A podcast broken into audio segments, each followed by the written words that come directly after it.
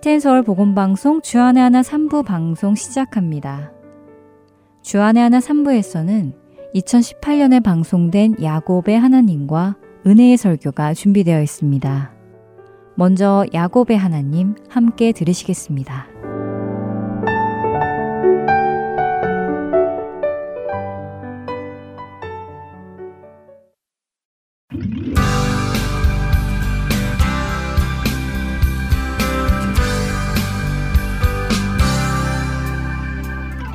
애청자 여러분 안녕하세요. 야곱의 하나님 진행의 민경훈입니다. 네, 여러분 안녕하세요. 강승규입니다. 야곱이 지난 시간에 드디어 라반과의 14년간의 무보수 노동의 계약을 끝내고 이제는 보수를 받기로 했습니다. 네, 일단 표면적으로는 그랬죠. 어, 처음 7년은 자진해서 다음 7년은 속아서 노동을 했습니다. 어, 사실 원치 않는 아내 레아를 받아들이고 야곱은 7년의 세월을 농락당한 것이죠. 라반에게 완전히 당한 것입니다. 네, 그런데 이번에도 또 당했네요. 예, 야곱 딴에는 머리를 좀 쓴다고 양과 염소 중에 숫자가 상대적으로 좀 적은 아롱진 것과 점 있는 것들을 달라고 요구를 했는데요. 그러겠다고 장인 라반이 대답을 해놓고요. 그날 저녁에 자신의 양떼와 염소떼에서 이렇게 아롱지고 점 있는 것들을 다 골라내서 자기 아들에게 맡기고는 3일 길이나 되는 먼 곳으로 떠나 보냅니다. 아주 야곱의 눈에서 멀리 보내버린 음, 것이죠. 네, 그렇죠. 근처에 얼씬도 하지 못하게 해버린 것입니다.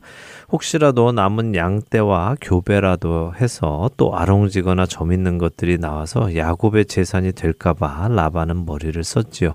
그리고 야곱은 그렇게 아무것도 없이 라반의 양떼들을 다시 돌보게 된 것입니다. 음, 그런데 지난 시간 마지막에 야곱이 특이한 방법으로 양떼와 염소떼들을 교배를 시켰습니다. 네. 나무를 가져다가 껍질을 벗겨서 개천물 구유에 세우고 양과 염소떼들이 그 앞에서 교배하도록 했지요. 예, 아주 특이한 방법을 사용했지요. 네. 예, 그리고 특별히 튼튼한 양들이 교배를 할 때 이런 일을 했고요. 약한 양이 교배를 할 때는 하지 않음으로써 튼튼한 양들의 새끼들은 자신이 가지고 약한 양의 새끼들은 장인의 것이 되도록 이번에는 또 야곱이 이렇게 머리를 써서 장인 라반을 속입니다. 정말 속고 속이는 두 사람이네요. 예, 머리 싸움이 치열하죠. 네. 예, 어찌되었든 어, 이런 방법을 사용한 야곱이 번창하게 되었고요. 어, 그의 소유가 많아졌다고 성경은 말씀하십니다.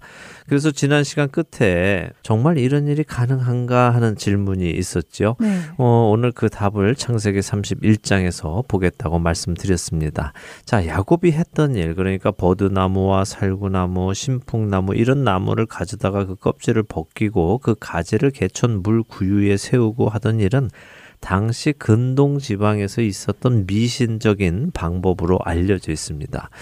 어, 그럼 야곱이 이런 미신적인 일을 했는데도 하나님께서 그를 축복하셨는가? 이것은 우리에게 퀘스천이 될 만하지요. 그러게요. 어떻게 그런 미신적인 방법을 쓰는데도 야곱이 부유하게 되었을까요? 궁금합니다. 네. 자, 그럼 그 답을 찾아보지요.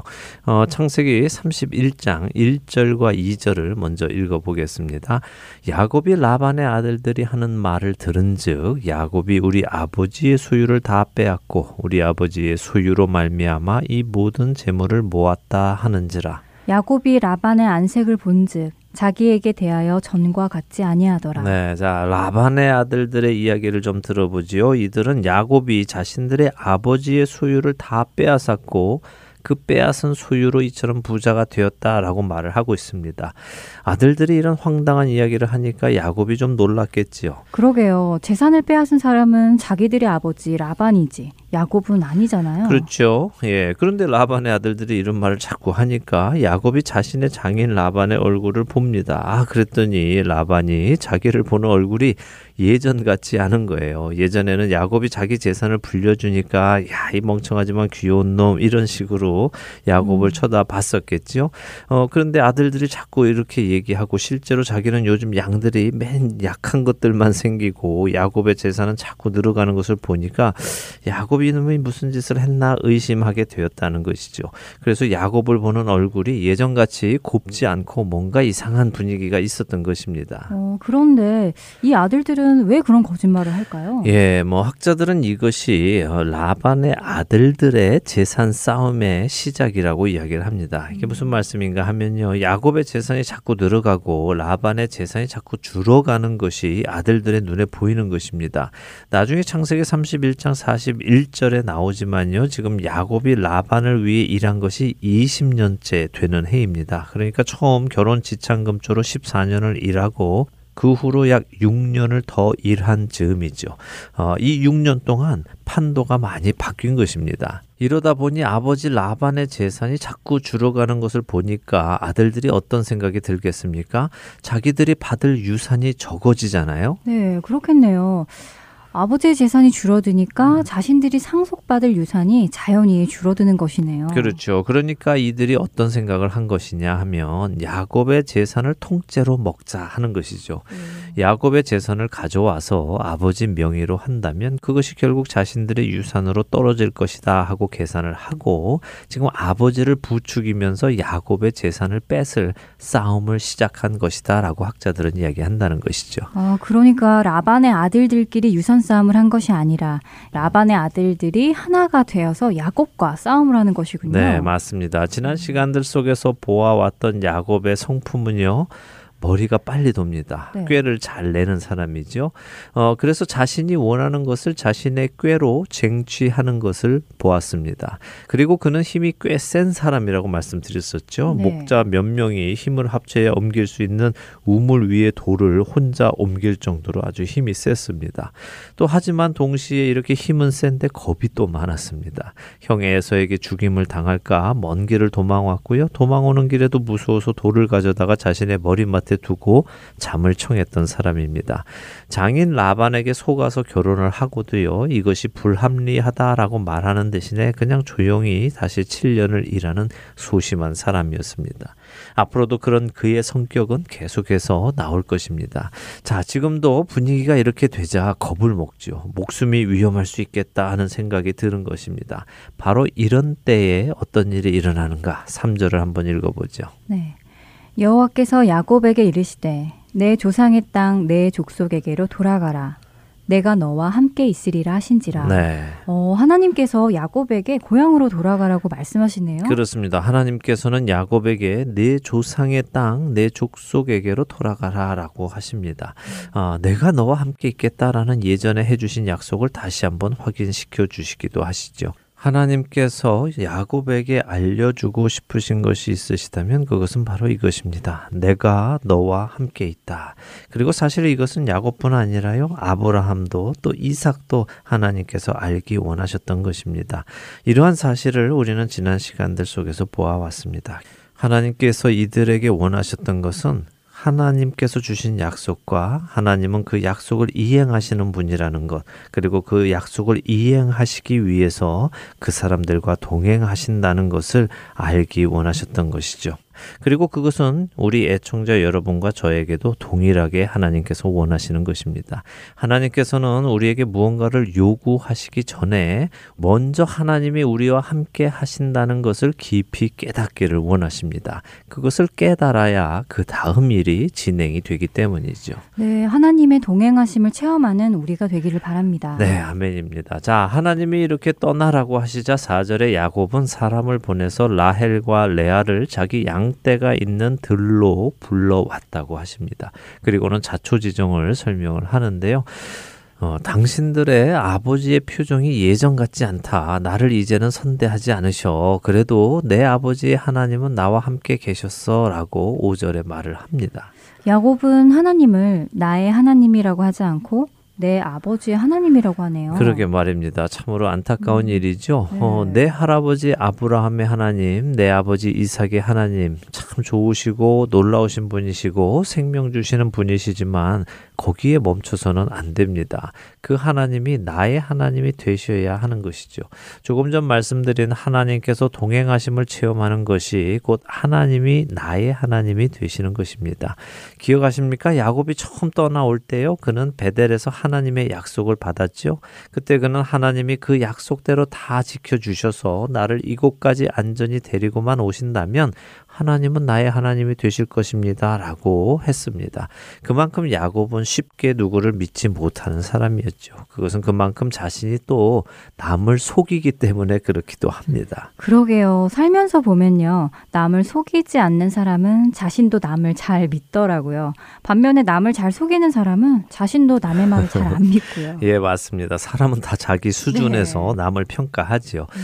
자, 계속 보지요. 6절에 야곱은 자신이 아내들의 아버지 라반을 부끄러울 것 없이 섬겼음을 말합니다. 하지만 아내들의 아버지인 라반은 자신을 그렇게 부끄럼 없도록 대해주지는 않았다는 것이죠. 어, 그러면서 라반이 자신에게 품삯을 열 번이나 변경을 했다고 말합니다. 이게 무슨 말이냐 하면요. 처음에 야곱과 라반이 품삯을 정할 때요. 아롱지고 점 있는 것은 야곱의 것, 흠없고 깨끗한 것은 라반의 것, 이런 식으로 품삯을 주겠다고 정했단 말입니다. 그런데 자꾸 아롱지고 점 있는 양들이 나오니까 라반이 그것을 바꾼 것입니다. 야, 야곱아, 네가 하얀 양 가져라. 아롱지고 점 있는 것은 나 주고 이렇게 바꾼 것이죠. 그리고 이것을 열 번이나 했다는 것입니다. 계속해서 많은 것, 좋은 것은 라반 자신이 가지려고 꼼수를 부린 것이죠. 아, 라반의 치사하고 교활한 모습이 다시 한번 확인되는 것이군요. 네, 맞습니다. 어, 야곱은 계속 아내들에게 말합니다. 당신들 아버지가 이처럼 처럼 나에게 거짓으로 대했지만 하나님께서 나를 지켜주셨고 당신들 아버지의 가축을 빼앗아서 내게 주셨다라고 말을 합니다. 11절부터 13절을 읽어볼까요? 꿈에 하나님의 사자가 내게 말씀하시기를 야고바 하기로 내가 대답하기를 여기 있나이다 하매. 이르시되 내 눈을 들어 보라. 양떼를 탄 숫 양은 다 얼룩무늬 있는 것 점 있는 것과 아롱진 것이니라. 라반이 네게 행한 모든 것을 내가 보았노라. 나는 베델의 하나님이라. 내가 거기서 기둥에 기름을 붓고 거기서 내게 서원하였으니 지금 일어나 이곳을 떠나서 내 출생지로 돌아가라 하셨느니라. 네, 자 야곱이 비록 당시 근동 지방의 미신적인 방법으로 아롱지고 점 있는 양과 염소를 얻으려 했지만요, 그 양떼를 탄 숫양을 육신의 눈이 아니라 영의 눈을 뜨고 보았더니 다 얼룩무늬 있는 것, 점 있는 것과 아롱진 것이었다는 것이고요. 이 일을 하나님께서 하셨다는 것을 지금 아내들에게 이야기하고 있는 것입니다. 음. 하나님께서 라반이 야곱에게 행한 모든 것을 보시고 이렇게 해주셨다고 야곱은 고백합니다. 야곱은 흥하고 라반은 쇠한 것이죠. 어, 이것은 곧 하나님께서 아브라함에게 하셨던 약속, 너를 축복하는 자를 내가 축복하겠고, 너를 저주하는 자를 내가 저주하겠다 하셨던 그 약속을 지키시는 것입니다. 어, 어쨌든 아내들에게 지금껏 그대들의 아버지에게서 나를 지켜주신 그 하나님께서 이제 나를 고향으로 돌아가라고 하신다. 당신들은 어떻게 하겠는가 하고 의견을 묻는 것이죠. 이에 아내들이 어떻게 대답을 할까요? 14절부터 16절을 읽어보겠습니다. 라헬과 레아가 그에게 대답하여 이르되 우리가 우리 아버지 집에서 무슨 분깃이나 유산이 있으리오. 아버지가 우리를 팔고 우리의 돈을 다 먹어버렸으니 아버지가 우리를 외국인처럼 여기는 것이 아닌가. 하나님이 우리 아버지에게서 취하여 가신 재물은 우리와 우리 자식의 것이니 이제 하나님이 당신에게 이르신 일을 다 준행하라. 네. 어, 야곱의 아내들도 아버지를 별로 안 좋아하는 것 같네요. 예, 그래 보이죠? 네. 예, 레아와 라헬의 말은 이런 말입니다. 우리 집안에서 딸들은 우리에게 무슨 유산이 있겠느냐. 이미 아들들이 다 꿰차고 있는데 우리는 물려받을 것도 없다. 더군다나 우리 아버지 성격 한번 봐라. 우리를 야곱에게 팔아먹고는 우리의 결혼 지창금까지 우리 아버지가 다 먹어버리지 않았나 하고 말하는 것입니다. 전에도 설명을 드렸죠. 결혼 지창금은 딸이 혹 혹시라도 과부가 되었을 때나 먹고 살기 힘들어졌을 때 도와주기 위해서 받아놓은 일종의 적금 같은 것인데요. 그걸 아버지가 다 써버렸든지 아니면 자기 재산으로 다 넘겼든지 여하튼 이 딸들은 그 돈이 자신들에게 돌아오지 않을 것을 알고 있는 것입니다. 그렇게 자신들은 이런 집안에 미련이 없다는 것입니다. 그래서 남편인 야곱이 하고 싶은 대로 다 하라고 하는 것이죠. 야곱이 그렇게 하면 우리들도 따르겠다라고 하는 것입니다. 자, 이렇게 해서 야곱의 귀향길이 시작이 되는 것인데요. 야곱이 자식들과 아내들을 낙타에 태우고 자신의 모든 소유를 가지고 고향으로 가려고 했다고 18절까지 말씀하십니다. 자, 그런데 19절에 보면 라헬이 뭔가 좋지 않은 일을 하는데요. 한번 읽어 주시죠. 그때 라반이 양털을 깎으러 갔으므로 라헬은 그의 아버지의 드라빔을 도둑질하고 네. 어, 라헬이 아버지의 드라빔을 훔쳤네요. 네. 드라빔은 이방신의 모습을 한 우상이라고 알고 있는데요. 맞습니다. 드라빔은 당시 근동 지역에 있던 신상을 이야기하는데요. 음. 이 드라빔은 그 집안의 수호신으로 섬김을 받고 있는 사람 모양의 신을 손에 잡을 수 있는 사이즈로 만들어낸 우상입니다. 그럼 라헬이 자기 집안의 수호신을 아버지로부터 훔쳐 달아난 것이네요. 네, 그렇죠. 어, 그런데 많은 분들이 라헬이 우상 숭배를 해서 아버지의 드라빔을 훔쳐 달아났다고 생각하고 계시는데요. 물론 그런 의미도 있겠습니다만 당시 근동 지역의 문화를 보면 그 외에도 이 드라빔이 하는 역할이 또 있습니다. 그것은 말씀드린 것처럼 드라빔이 한 집안의 수호신, 그러니까 그 집을 지켜주고 관장하는 신으로 추앙받고 있기 때문에요. 이 드라빔을 가진 자가 집안의 유산을 넘겨받는 문화가 있었습니다. 어, 드라빔을 가진 자가 그 집안의 유산을 상속받는다고요? 네, 아, 그러니까 상속권을 주장할 수 있다는 것이군요. 그렇죠. 그럼 라헬이 드라빔을 훔쳐간 이유가 훗날 상속권을 주장하기 위해서인가요? 뭐 그래서인지 아닌지는 정확히 모르지만요. 성경에서 그 부분을 말씀하시지는 않으니까요. 하지만 적어도 라헬의 마음속에 아버지의 재산은 사실 야곱으로 인해 모이게 된 것이기에 이 소유권은 내 남편 야곱에게 있다 하는 것을 상징적으로 표현하는 듯 해 보입니다. 네. 그런데 여기서 재밌는 것이 있는데요. 이 드라빔이란 말은 말 그대로 수호 신을 의미합니다. 신이죠. 그런데 이 신이 라헬에게 흠침을 당했다 하는 것입니다. 이것은 참 우스운 것인데요. 왜냐하면 신이 어떻게 사람에게 도둑질을 당합니까? 아, 정말 그렇네요. 말 그대로 보면 신이 도둑질을 당한 거네요. 네, 생각해 보면 우스운 일이지요. 네. 어, 그러니 참된 신이신 하나님께서 이런 일을 보실 때 얼마나 답답하실까요? 저렇게 자신들 손으로 만들어 놓고 그것이 자신들을 보살펴 준다고 믿고 거기에 절하고 빌고 섬기고 하는 모습을 보신다면 말입니다. 아, 그러나 실제로 이러한 사람들이 만들어낸 신은 사람을 지켜주기는 고사하고 자기조차도 보호하지 못해서 사람들에게 흠침을 당하는 존재라고 성경은 지금 보여주고 계시는 것입니다. 음. 하나님은 이러한 사람들과 또 그들이 만들어낸 신을 성경 여러 곳에서 비웃기도 하시고요, 조롱하기도 하십니다. 아, 특별히 이사야 44장 같은 경우에 그런 하나님의 말씀을 명확하게 보여주시죠. 44장 15절에서 17절을 한번 읽어드릴게요.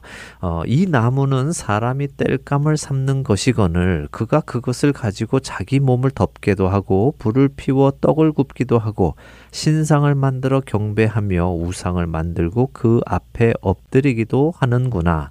그 중에 절반은 불에 사르고 그 절반으로는 고기를 구워 먹고 배불리며 또 몸을 덮게 하여 이르기를 아 따뜻하다. 내가 불을 보았구나. 하면서 그 나머지로 신상 곧 자기의 우상을 만들고 그 앞에 엎드려 경배하며 그것에게 기도하여 이르기를 너는 나의 신이니 나를 구원하라. 하는도다. 땔감으로 쓰는 나무로 신상을 만들어 경배하며 자신을 구원해 달라고 기도하는 사람들의 한심한 모습을 지적하고 계시는군요. 네, 우상 숭배란 하나님의 눈으로 볼 때요 정말 우스운 일입니다. 네. 예, 하나님이 인간에게 사용하라고 주신 것들을 오히려 섬기고 있는 모습이니까요. 음. 이것은 마치 우리가 숟가락을 보면서요, 야, 이 숟가락이 나를 밥 먹여 주는구나 하면서 나를 밥 먹여 주시는 신이라고 섬기는 것과 마찬가지죠. 어, 숟가락을 신으로 섬긴다고요? 네. 아, 그건 정말 바보 같은 일이네요. 그러니까 우상을 만들어 섬기는 것이 숟가락을 신으로 섬기는 것과 같은 우둔한 일이라는 말씀이시군요. 그렇죠. 자, 야곱은 라반에게 자신이 떠나는 것을 말하지 않고요. 몰래 떠납니다. 흔히 말하는 야반도주지요.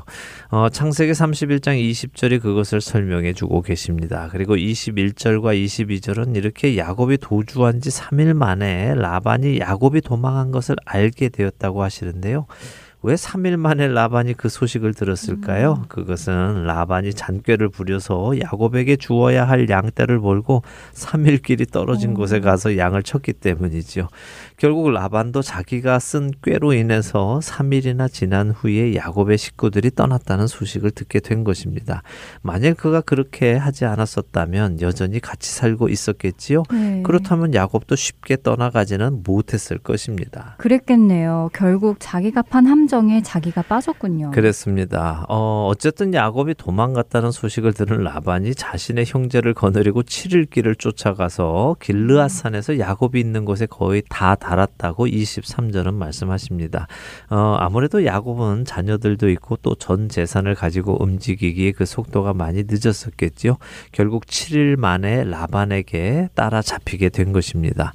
길르앗산이라고 하면요. 이제 가나안 땅의 입구거든요. 하나님이 아브라함과 그 자손에게 주시기로 한 그 땅, 뭐 야곱에게 돌아가라고 하신 그 땅의 입구에 온 것입니다.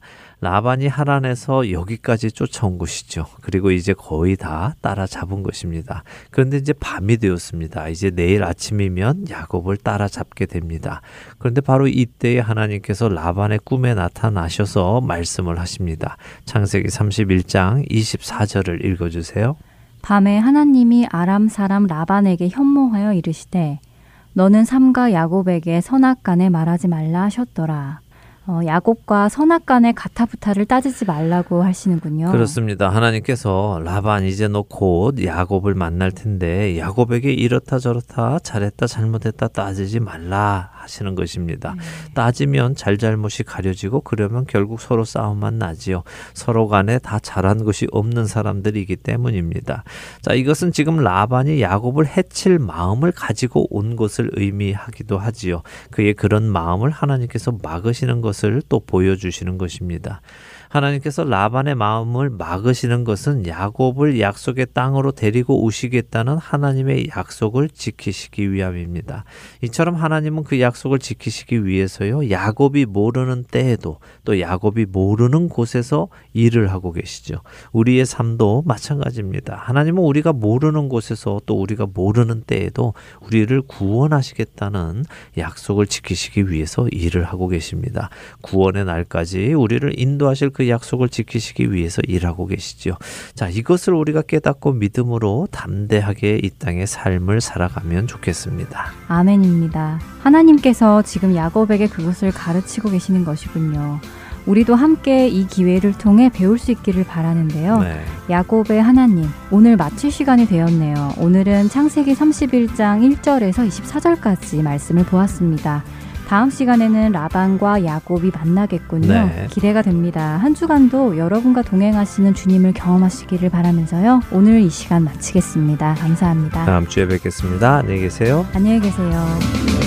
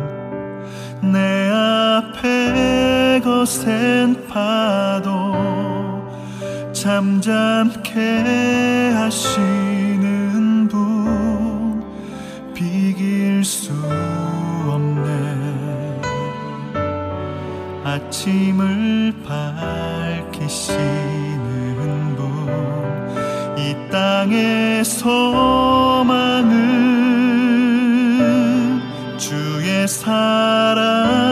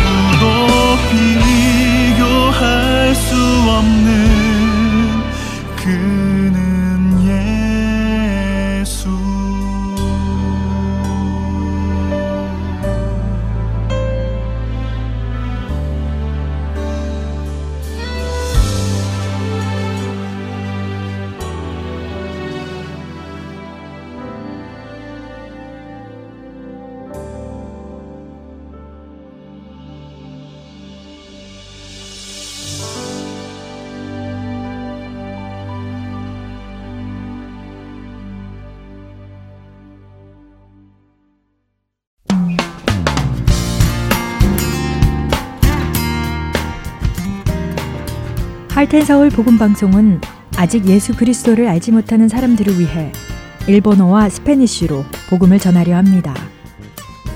어둠 속에서 빛을 찾지 못하는 그들에게 참 빛이신 예수 그리스도의 복음을 전하는 이 사역에 번역으로 동참하실 분들은 하텐 서울 복음 방송 전화 602-866-8999로 연락 주시기 바랍니다.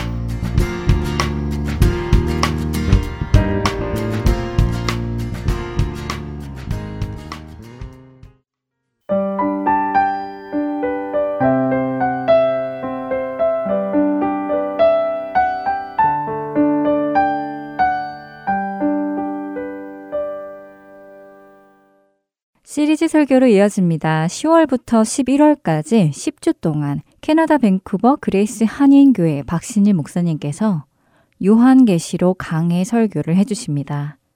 오늘은 그 첫 번째 시간으로 요한계시록 1장 4절에서 6절까지의 본문으로 고통의 땅을 밟고 하늘을 바라보라 라는 제목의 말씀 전해주십니다. 은혜 시간 되시길 바랍니다.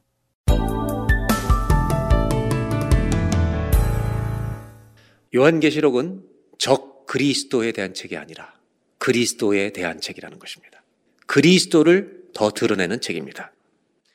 이 세상을 벗어나는 휴거에 대한 책이 아니라 휴거라는 말을 성경에 나오지도 않습니다. 이 세상에서 힘들고 어렵지만 신실한 그리스도의 제자로 살아가야 할 것을 선포하는 말씀이 요한계시록입니다. 그래서 누군가에게 여러분 요한계시록 왜 있습니까? 라고 물어보면 우리는 뭐라고 대답해야 되냐면 종말이 언제인지 알기 위해서 읽는 게 아니라 그리스도를 더 잘 알기 위해서 읽습니다. 이렇게 대답해야 할 것입니다. 그렇지만 요한계시록을 잘못 해석했던 잘못된 접근이라든지 이단의 어떤 많은 출현들로 인해서 사실 그리스도인들로 하여금 요한계시록을 두려워하게 만들거나 내가 저거는 조심해서 읽어야지 거리를 두게 만드는 경향들이 생겼던 것도 부인할 수 없는 사실입니다. 우리는 이제 요한계시록 10주 동안 말씀을 나누면서 제일 먼저 오늘 1장을 나누기 전에 어떻게 우리가 요한계시록을 똑바르게 책임 있게 읽을 수 있겠는가 하는 것을 먼저 한 세 가지만 주의사항을 나누고 좀 나누려고 합니다. 첫 번째는 요한계시록을 바르게 읽는 방법은 이 계시록이 쓰여진 상황과 배경을 이해하는 것입니다. 이 요한계시록은 어떤 배경에서 쓰여진 거냐면 예수님이 승천하신 이후에 이제 한 5, 60년, 학자에 따라 다르지만 4, 50년, 60년 정도가 지난 후에 기록된 책입니다. 이때 기독교는 계속해서 이 복음이 전파되고 있었지만 로마의 황제가 여러분 아신 것처럼 로마의 황제는 주님이시다. 이 카이저 시저는 주라고 하는 이 고백 큐리오스라는 헬라어를 하게 했습니다. 기독교인들이 핍박받았던 이유는요. 예수님이 주님이라는 것을 믿었기 때문에 핍박받은 게 아니라 로마 황제를 주님으로 시인하지 않았기 때문입니다.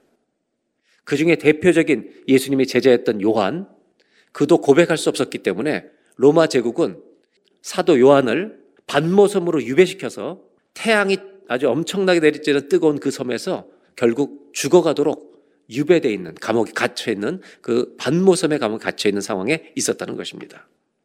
이런 고난의 상황 속에서 하나님께서 그리스도를 통해 계시를 주셔서 장차 일어날 일을 보여주시고 그것을 받아서 그 당시 고통을 당하고 있는 일곱 교회에 편지를 보낸 그런 책이 요한계시록이라는 것을 우리가 알고 이 성경을 읽어야 되는 것입니다. 그럼 계시록은 이 편지를 하나님의 계시를 요한이 보고 일곱 교회에 보내줄 때 어떤 목적으로 보내졌냐면 핍박이 있지만 정말 죽을 고비가 있지만 끝까지 믿음을 지켜라. 이것을 강력하게 권고한 책이 요한계시록입니다. 그래서 이 배경을 아시면 아 이게 무슨 종말에 관한 것만이 아니구나. 오늘 정말 우리가 믿음으로 잘 살라고 하는 책이구나. 이것을 우리가 첫 번째로 이해합니다. 두 번째는 요한계시록은 성경의 66권 중에 마지막으로 정경에 들어온 66번째로 들어온 책입니다.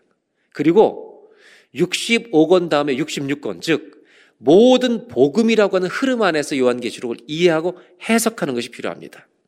요한계시록을 다른 책으로 분리시키는 순간 변질된 해석이 나오기 시작합니다. 요한계시록만큼 구약 성경을 많이 인용한 책도 없습니다. 250번 정도 구약의 성경을 인용합니다. 그 말은 요한계시록의 말씀이 구약에부터 예언되었던 말씀이 이루어져 가고 있는 똑같은 성경의 흐름 속에 있는 한 권의 책이라는 것을 염두에 두고 복음 안에서 이해해야 된다는 것입니다.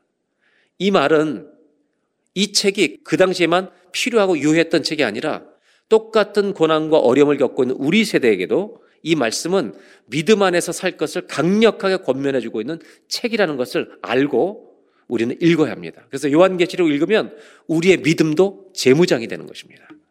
세 번째로 요한계시록을 대할 때 종말이 언제 일어날까? 이 종말을 해석하는 코드로 여러분 접근하다 보면 위험해집니다. 오히려 요한계시록은 종말의 코드를 해석하는 책이 아니라 고난 중에 끝까지 믿음을 지키라고 격려를 위해서 우리에게 주신 책이라는 것을 염두에 두셔야 합니다. 예수님 자신도 오셔서 종말이 언제냐고 물어보실 때마다 대답을 제자들이 뭐라고 했냐면 그날과 그때는 아버지만 하신다. 시기에 관심을 갖지 마라.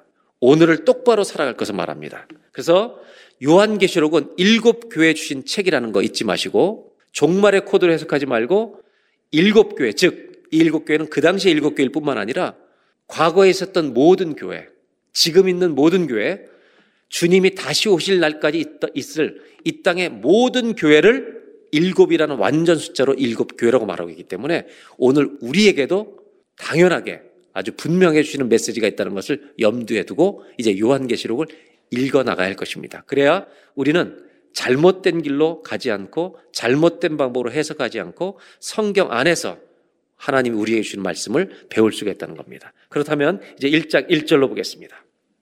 예수 그리스도의 계시라 이는 하나님이 그에게 주사 반드시 속히 일어날 일들을 그 종들에게 보이시려고 그의 천사를 그 종 요한에게 보내어 알게 하신 것이라. 예수 그리스도의 계시라 이 말은 무슨 말이냐? 요한 계시록에 권위가 있는 것은요. 요한의 계시가 아니라는 겁니다. 예수님이 보여주신 계시라는 겁니다. 이것을 주신 분은 예수 그리스도십니다. 그래서 여러분 이 본문은 요한계시록의 권위는 주님의 계시기 때문에 권위가 있는 겁니다. 요한이 자기의 계시를 말한 게 아니라 그리스도께서 보여주신 계시를 받아서 속히 일어날 일을 그 종들에게 보내주려고 주신 책이라는 겁니다. 여기서 속히 일어날 일에 대한 얘기를 좀 하려고 합니다. 여러분, 속히 일어날 일, 곧 일어날 것이라는 겁니다. 왜 속히 일어날 일이라고 표현했는가? 왜 종말론적으로 얘기를 하고 있는가? 종말이란 단어에 대한 이해를 저와 여러분들 할 필요가 있습니다.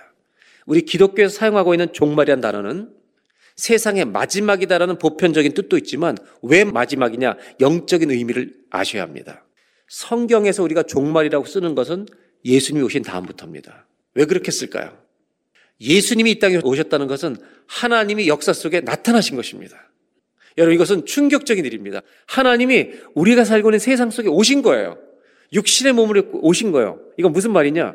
세상 사람들이 이끌어가는 모든 역사와 세상의 나라 속에 하나님의 나라가 임한 것입니다. 이런 나라가 올 것인 것을 이미 처음부터 보여주기 시작한 것입니다. 그래서 예수님이 임하시니까 병이 다 떠나버리는 거예요. 그분을 만나면. 죽은 자가 살아나는 거예요. 여러분, 하나님의 나라는 이런 나라일 줄로 믿습니다. 죽음이 없는 겁니다. 부활입니다. 종말은 기독교에서 어떤 것을 종말이라고 말하느냐? 우리가 살고 있는 세상 나라에 하나님의 나라가 맛빠진 때부터 주님이 올, 들려 올라가시고 그리고 그분이 다시 오셔서 하나님의 나라를 완성하게 될 그 나라까지를 종말이라고 말하는 겁니다. 하나님의 나라가 우리가 살고 있는 나라에 침투한 것입니다. 그것을 맛보기 시작한 예수님이 오신 때부터 그분이 다시 오셔서 완성하실 날까지를 기독교는 영적으로 종말이라고 설명하는 것입니다.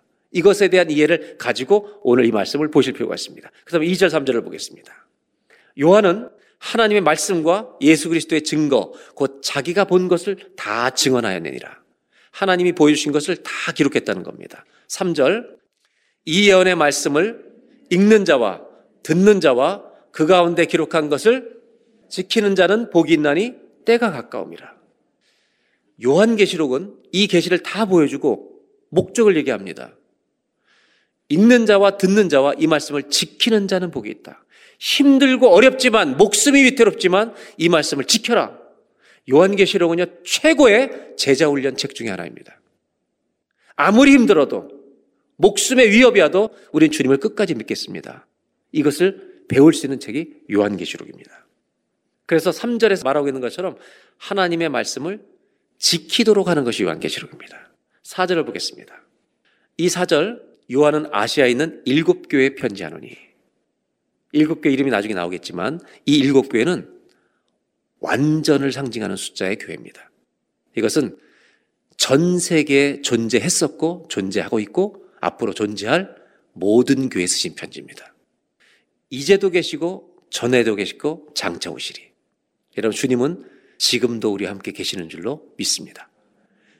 지금 계신 그분은 전에도 계셨고 앞으로도 계실 분이라는 겁니다. 그분이 일곱 개의 편지를 쓴 겁니다. 이제 5절 6절입니다. 이 당시에 교회들이 가지고 있는 가장 큰 두 가지 문제가 있었습니다. 이 두 가지 문제는 지금도 있습니다. 앞으로도 있을 것입니다. 첫 번째, 핍박입니다. 이 당시에 가장 큰 문제는 목숨을 예수를 믿으면 목숨을 내놔야 되는 겁니다. 그리스도를 주라 시인하는 예수 믿는 사람들은 로마의 황제를 주라고 고백하지 않았죠. 수많은 사람들이 순교했습니다. 우리도 핍박이 있습니다. 예수를 믿는 자들의 핍박이 어느 시대건 있습니다. 안 믿는 사람들의 따돌림을 받기도 합니다. 손가락질을 받기도 합니다. 또 한 가지 문제는요, 유혹입니다. 그냥 다른 종교 우상을 섬겨. 그러면 안전하잖아. 편하잖아. 여러분, 유혹은 지금이 더 클지도 모릅니다. 핍박과 유혹이 가장 큰 도전이었습니다. 자, 5절, 6절을 보겠습니다. 또 충성된 증인으로 죽은 자들 가운데서 먼저 나시고 땅의 임금들의 머리가 되신 예수 그리스도로 말미암아 은혜와 평강이 너에게 있기를 원하노라. 사도 요한은요 목회자였잖아요. 그러니까 편지를 쓰면서 예수 그리스도로 말미암아 은혜와 평강이 너에게 있기를 원하노라. 그리고 나서 뭐라고 얘기합니까? 우리를 사랑하사 그의 피로 우리 죄에서 우리를 해방하시고 6절 그분에게 영광과 능력이 세세토록 있기를 원하노라. 아멘. 이제 편지에 서로를 쓰면서 은혜와 평강을 기원하고 영광과 능력이 그분에게 있기를 원합니다. 이제 이렇게 서론으로 그에게 편지를 씁니다. 그리고 나서 이제 첫 번째로 우리가 나누고 싶은 것이 7절입니다. 그건 뭐냐 하면 눈으로 보이는 세상에서 보이지 않는 세상으로 우리를 초대합니다. 볼지어다 그가 구름을 타고 오시리라. 요한계시록의 특징은요. 우리가 글로 읽던 듣던 말씀을요. 눈으로 시각적으로 보게 해줘서 우리의 감각에 믿음의 감각이 살아나게 해주는 책이 요한계시록입니다. 그가 구름을 타고 오시리라. 각 사람의 눈이 그를 보겠고 그를 찌른 자들도 볼 것이요. 땅에 있는 모든 족속이 그로 말미암아 애곡하리니 그러하리라. 아멘. 계시록을 읽으니까요. 아멘이 여기처럼 많이 나온 책이 없어요. 무엇을 보라는 것입니까? 세상의 눈으로 바라볼 수 없는 것, 그것을 바라보라는 것입니다. 오늘 저는 이 구절 중에 한 부분을 좀 특별히 나누려고 해요. 볼지어다 그런 다음에 그가 구름을 타고 오시리라. 각 사람의 눈이 그를 보겠고 그를 찌른 자들도 볼 것이요. 여러분, 그를 찌른 자도 볼 것이라는 말은 누구를 얘기하는 겁니까? 예수님을 십자가에서 창으로 찌른 사람들 얘기하겠죠. 그 사람들만 찌른 사람이 아닙니다. 예수님을 공격했던 수많은 사람들은 다 주님을 찌른 사람들입니다. 실제로 예수님을 찌르도록 명령한 사람은 명령한 권력은 로마 제국입니다. 예수님을 찔러 죽여서 그들이 이겼다고 선포했습니다. 그러나 주님이 부활하셨습니다. 승천하셨습니다. 그가 다시 오실 날 예수님을 찔렀던 모든 권력과 이 찔렀던 사람들은 슬피 울 것입니다. 누가 승리한다는 말입니까? 누가 이기셨다는 말입니까? 예수 믿는 자들은 죽어도 살 것입니다. 그러나 주님이 다시 오시는 날 정말 음부의 권세에 있던 자들이 더 곡하면서 애곡하게 될 것이라는 것입니다. 승리의 주인은 우리 주 예수 그리스도인 줄로 믿습니다. 요한계시록의 말씀이 겨누고 있는 이 말씀의 화살이 정확하게 겨누고 있는 이 타겟, 과녁은 로마 제국만이 아닙니다. 역사를 관통해서 오늘 현재까지 앞으로 미래에 있을 로마가 행한 것과 비슷한 모든 일체 우상숭배, 기독교에 대한 공격, 예수님에 대한 공격, 하나님에 대한 모든 공격, 그 모든 불이 불신앙을 향해서 이 주님 말씀은 정확하게 화살처럼 날아가 꽂혀버릴 것이라는 것입니다. 여러분, 우리 주님이 승리하실 것입니다. 하나님의 나라가 이 땅에 들어올 때, 임할 때, 예수님이 이 나라에 임하실 때는요, 세상 나라와 충돌이 일어나는 것입니다. 세상은 하나님을 거역합니다.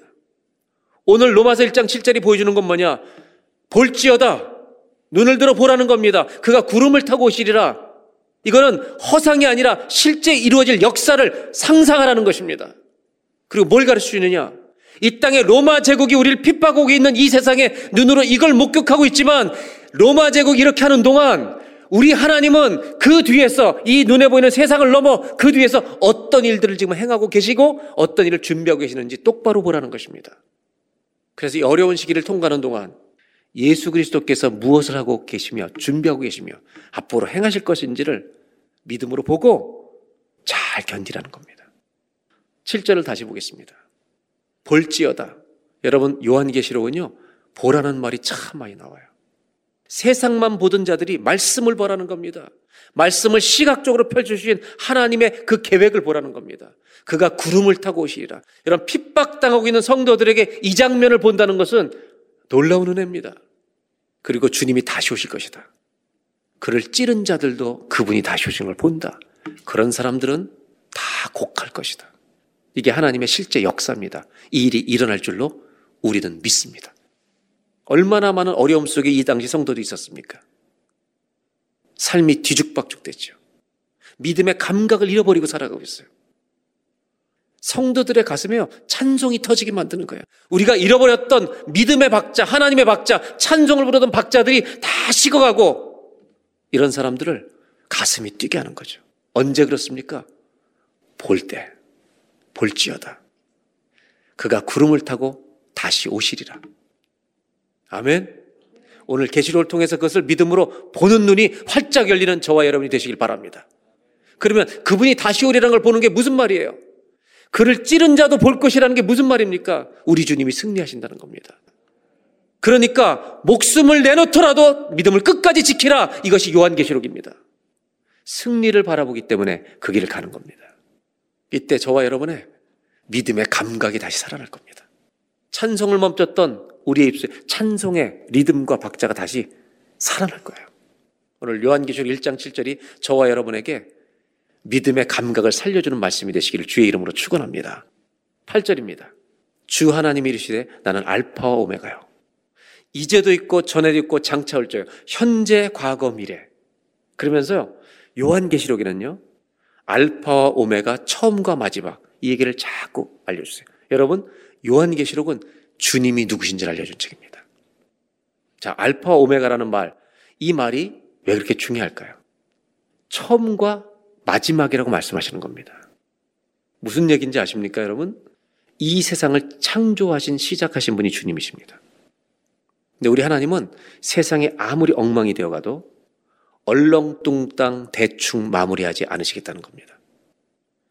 시작하신 분이 보시기에 심히 좋았다라 하셨던 것처럼 마지막에도 주님 보시기에 매우 좋았더라. 역사를 마무리하실 분이 주님이십니다. 그래서 이분은 처음이요, 마지막이라고 말씀하십니다. 하나님은 말씀으로 창조하신 것처럼요, 말씀의 약속대로 끝내실 분입니다. 이 말씀을 믿는 자, 이 말씀을 읽는 자, 듣는 자, 지키는 자는 복이 있으리로다. 아멘입니다. 이것을 고난과 핍박당하는 성도에게 주신 겁니다. 9절입니다. 나 요한은 너희 형제요. 예수의 환란과 나라와 참에 동참하는 자라. 하나님 말씀과 예수를 증언하여서 이것 때문에 반모라는 섬에 지금 갇혀서 유배되어 있다. 근데 10절 이렇게 어려운 상황 속에 있는데 그리고 교회들이 핍박당하면서 죽어가고 있는데 이때 주의 날에 하나님이 특별한 날에 내가 성령에 감동되어 내 뒤에서 나는 나팔 소리 같은 큰 음성을 들으니 나팔 소리는 승리 함성이죠. 나팔 소리 같은 큰 음성을 들 이건 거부할 수가 없죠. 안 들, 못 들을 수가 없죠. 이걸 들었는데 11절 이르되 내가 보는 것을 두루마리에 써서 하나님이 보여주는 계시를 두루마리에 잘 써서 에베소, 서머나, 버가모, 두아디라, 사대, 빌라델비아, 라오디기아 등 일곱 교회에 보내라 하시기로 이 당시 일곱 교회에 이 편지를 보낸 겁니다. 그래서 요한계시록은요 그 당시 교회 회람이 됐습니다. 그리고 서서 예배 때 읽던 책이 요한계시록입니다. 12절 몸을 돌이켜 나에게 말한 음성을 알아보려고 돌이키는데 소리가 들려 돌이켰는데 일곱 금초대가 보이는 겁니다. 일곱 금초대는요 구약 성경의 성전의 성소 안에 있었던 것입니다. 일곱 금초대는 무엇을 상징하는가? 1장 마지막 절에 설명하고 있습니다. 1장 20절을 볼까요?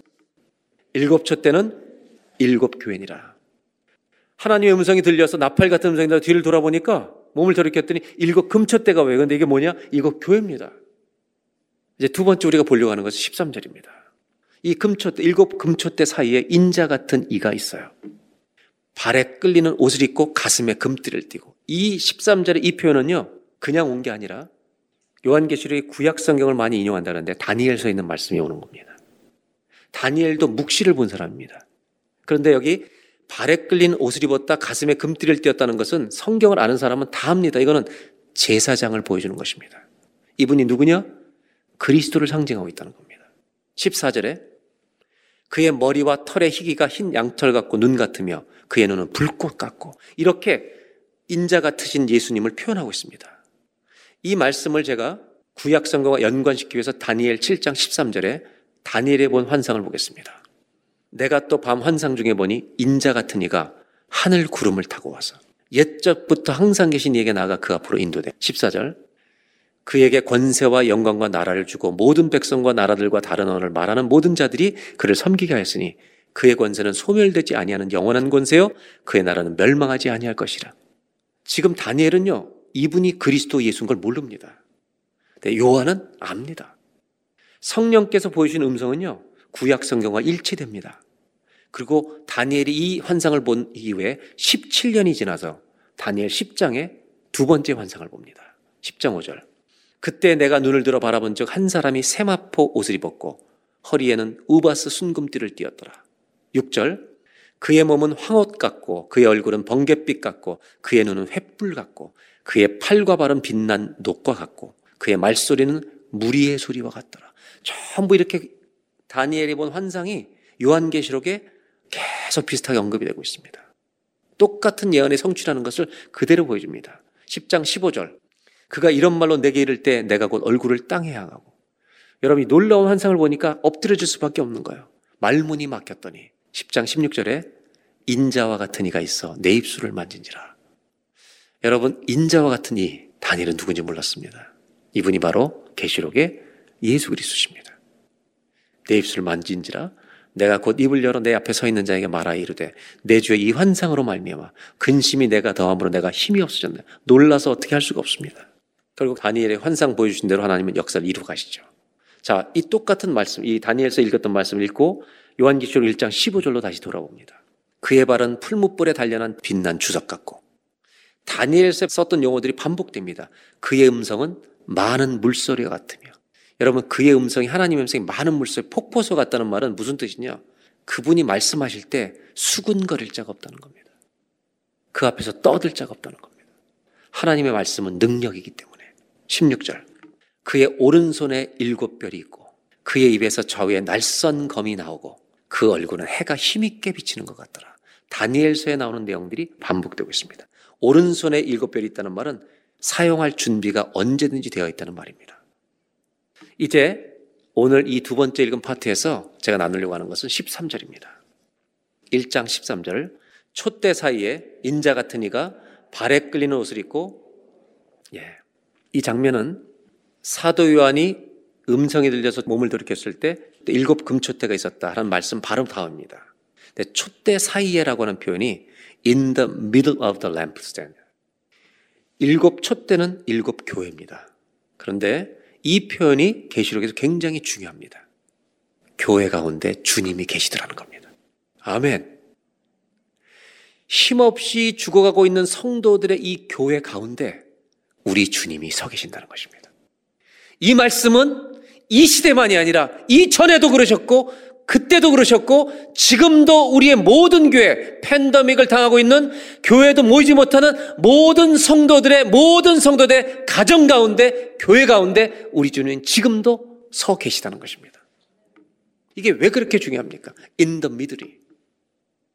로마가 그리스도인들을 죽일 때 여러분 우리는 핍박이 심해지니까 로마가 권력이 세계 중심인 줄 알고 있습니다. 아무리 로마 제국이 중심인 척 해도 중심인 척 하는 것 뿐이다. 창조부터 지금까지 우리 주 예수 그리스도가 역사의 중심에, 교회의 중심에, 우리 가정의 중심에, 우리 인생의 중심에 그분이 언제나 가운데 서 계십니다. 이것은 통치를 상징합니다. 그래서 에덴 동산에 하나님 모든 걸 창조하시고 에덴 동산 한가운데 선악과와 생명나무를 두셨습니다. 선악과를 먹지 마라. 인간이 중앙에 차지하면 죽는다. 그런데요, 인간은 중심을 차지하고 싶은 욕구가 가득 차 있습니다. 인간이 주인 되고 싶어 이게 악입니다, 여러분. 우리들도요, 가정에서 얼마나 내가 중심 되고 싶어 하는지 아세요? 수많은 교회가 갈등 있고 갈라지는 게 뭐예요? 인간이 중심되면 그런 겁니다. 주님 중심으로 모신 사람, 그 공동체 안에는 평화가 있을 줄로 믿습니다. 왜 이 말씀을 주십니까? 금초 때 가장 중심에 주님이 그 사이를 거니신다. 우리 교회가 아무리 사람들이 핍박받고 죽어도 믿음을 지키다 죽어도 우리 주님이 교회를 돌보고 다스리고 계시다는 것을 우리가 말씀하고 있습니다. 이 세상 역사의 중심에 오늘도 예수님이 서 계신 줄로 믿습니다. 아무리 전염병이 온 세상을 돌아도 주님이 이 역사의 한 가운데 계십니다. 그 의미가 무엇인가? 통치라는 것입니다. 너희들 한 가운데를 내가 다 걸어 다니고 있다. 실제 일어날 일이고 환상이 아니라 그냥 망상이 아니라 역사 속에 일어날 하나님의 약속입니다. 복음의 완성을 향해 하나님은 역사를 주강해 계셔서 지금도 이끌어가고 계십니다. 이걸 왜 보여주시는 겁니까? 그리스도가 온 땅을 다스리고 계심을 바라보십시오. 이걸 잊지 말라는 겁니다. 교회 한가운데 우리 주님이 계시다는 것을.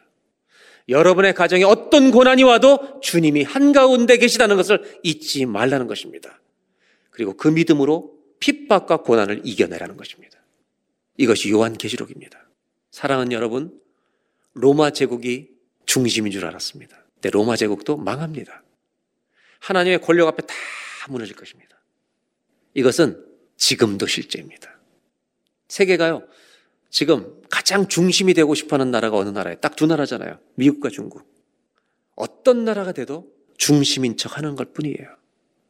이 역사의 중심은 우리 주 예수 그리스도이십니다. 1장 17절입니다.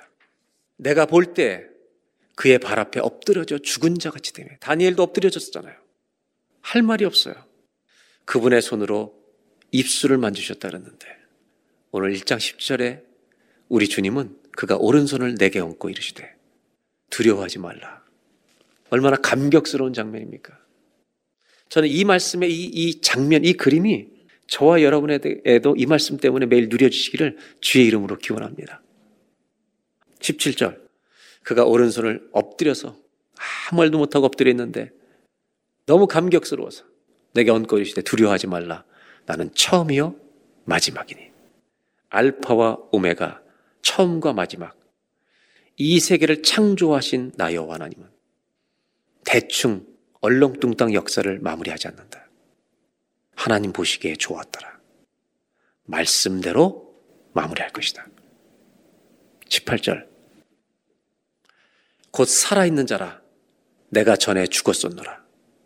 예수님은요, 죽음을 경험했다고 말씀하세요. 그러나 살아있다. 여러분, 우리는 주님은 죽음의 권세를 이기신 주님인 줄로 믿습니다. 우리가 믿는 분은 죽음을 이기신 분을 믿는 거예요. 우리도 그 죽음을 이기게 하실 줄로 믿습니다. 이 믿음을 가진 거죠. 볼지어다 또 볼지어다 나오잖아요. 보라는 말이 계속 나와요. 요한계시록에. 이제 세세토록 살아있어. 사망과 음부의 결실을 가졌느니 오늘 제가 마지막으로 나눌 것은 바로 이 구절입니다. 읽고 나서 설명드리겠습니다. 마지막 19절.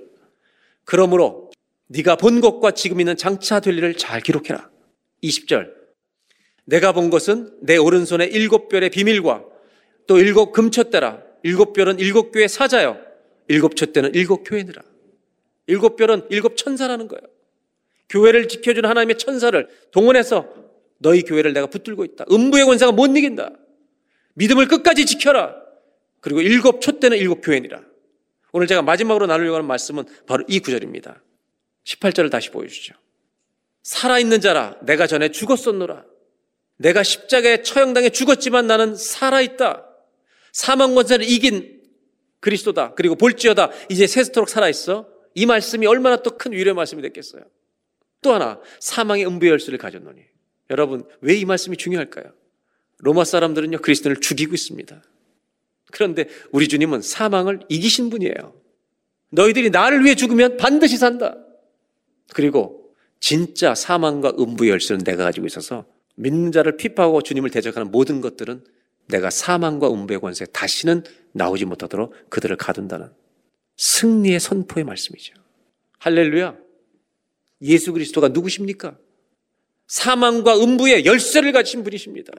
그들이 죽이지만 너희는 죽어도 살 것이다. 그런데 너희를 핍박하는 자, 아니 예수 그리스도를 대적하는 모든 자들은 사망과 음부의 권세에 갇히고 말 것이다. 내가 이 열쇠를 가지고 있다. 요한계시록은 예수 그리스도가 누구인지를 아는 것입니다. 요한은 소리치고 있습니다. 청년처럼 외치고 있습니다. 모든 교회여, 이 땅의 교회여, 목숨을 걸고 신앙을 지켜라. 예수를 믿어라. 그분은 만유의 주, 만왕의 왕이시다. 여러분, 우리는 팬데믹을 지나고 있습니다. 수많은 어려움들이 있습니다. 그러나 믿음으로 일어서면 여러분, 죄와 유혹을 발로 걷어찰 수 있습니다. 믿음의 박자를 잃어버리면 엉켜 넘어집니다.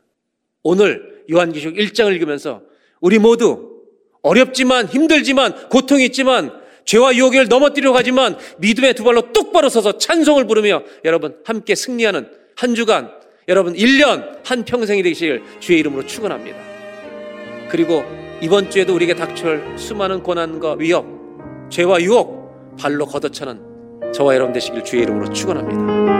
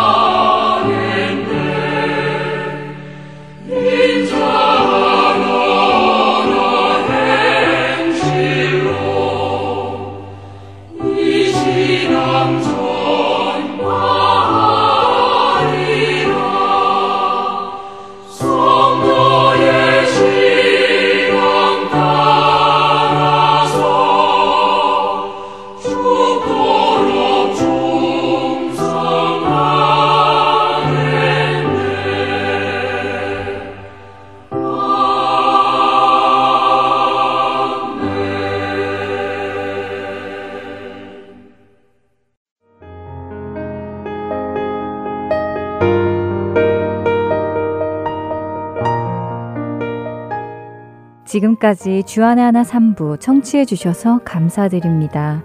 다른 방송들을 더 듣고 싶으신 분들은 홈페이지 www.할테인서울.org에서 특별 방송을 클릭하시면 들으실 수 있습니다.